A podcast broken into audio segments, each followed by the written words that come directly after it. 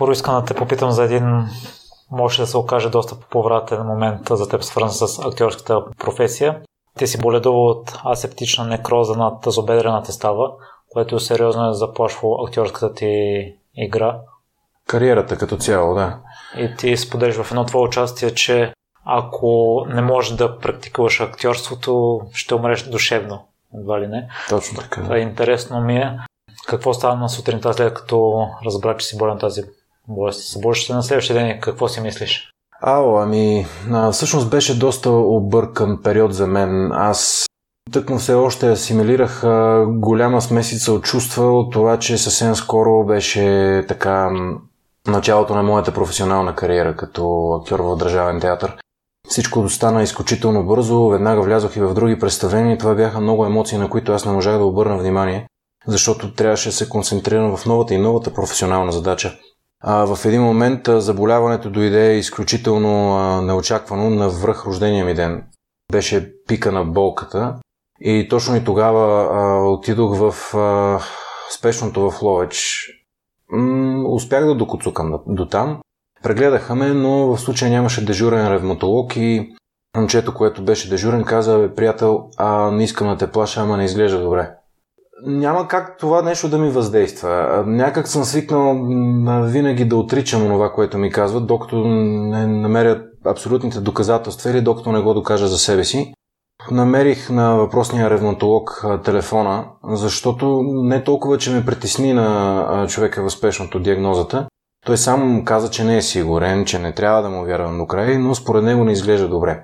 Намерих телефона на въпросния ревматолог, чухме се в неделя, той ми постави диагноза по телефона, което беше още по-съмнително и още по-така невероятно и ме накара още повече да се съмнявам. При срещата с него, разбира се, направихме всичко необходимо, снимки и така нататък. Показа ми човека на рентгеновата снимка, нещо, което аз и до ден днешен не виждам, не мога да го различа какво е то, но в крайна сметка има нещо там на снимката, ми го описа и аз реших спешно да се върна в София и да направя тук пълни изследвания, така за да бъда абсолютно сигурен, което потвърди диагнозата. И мисля, че там някъде вече започнах лека по лека да вярвам, че всъщност на мен има нещо. Нещо, което е страшно, нещо, което крие много големи рискове. Още повече веднага директора на театъра започна да търси мой заместник. Тогава се ядосах, признавам, въпреки че към днешна дата го разбирам, тъй като човека като мениджър на една такава организация, той не може да си позволи това един контузен актьор да спъва общия работен процес и така нататък. Но това ми внесе още допълнително напрежение и като цяло беше една изключителна плетка от чувства, страхове, притеснения и така нататък. Имаше един миг, в който се събуждах сутрин и просто не исках да съм се събудил. Веднага от театъра ми дадоха един реквизитен бастун, с който да си помагам да вървя. Станахме много близки приятели с този предмет в следващите няколко месеца, защото аз не се разделях с него, дори на сцената. Аз играх 4 месеца с бастун. До известна степен имах забрана да се застоявам по-дълго време на крак. Бяха ме наплашили с много страшни прогнози, какво може да се случи, ако не внимавам. Говореха ми за необратими процеси и че просто трябва да помисля за ендопротезиране, а това представлява заменяне на ставата с изкуствена. Да, първоначално се прибегна до медикаментозно лечение, което беше много тежко във всеки смисъл на думата, много неприятно. Не бих казал, че особено много ми помогна на мен специално, но мисля, че имах няколко сутрини, в които се събуждах, виждайки моя нов приятел Бастуна, замисляйки се върху едни такива неща. Така чувствал съм се по различен начин и всеки път се радвам, че решавах да не се предам, а да продължа да се боря. След като си изпитвал такива емоции, какво си чувствал на сутринта, когато си излекувал? Беше също така, мисля, че след около година.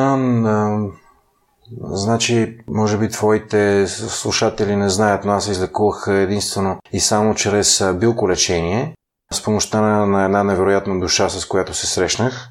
Моя голям и единствен лечител в живота до момента, който успя да ме излекува, но той се зае първо с това да лекува сърцето ми, в прекия и в преносния смисъл, главата ми и до известна степен бих казал вярата ми. Защото лека по лека вярата започна да се появява. Започнах да вярвам все повече в най-различни неща, да се допитвам и до него. Позитивни неща, държа да отбележа. И в един момент, много преди да се излекувам, аз знаех и усещах, че един ден ще ходя гордо изправен и болката ще е в миналото. Но буквално деня, в който се случи това нещо, бяхме се разбрали с него да се видим. Той ме помоли да мина през болницата, все пак да си направя една снимка. Той ми каза, аз правейки ти преглед тук, зная, че ти си изключително здрав и го виждам, сигурен съм, че и ти го чувстваш, просто е така си направи една снимка. Ами, досадно ми беше да си призная, аз от тогава ненавиждам хора с престилки, болници и така нататък, без да ги осъждам, просто на мен ми влияят по различен начин.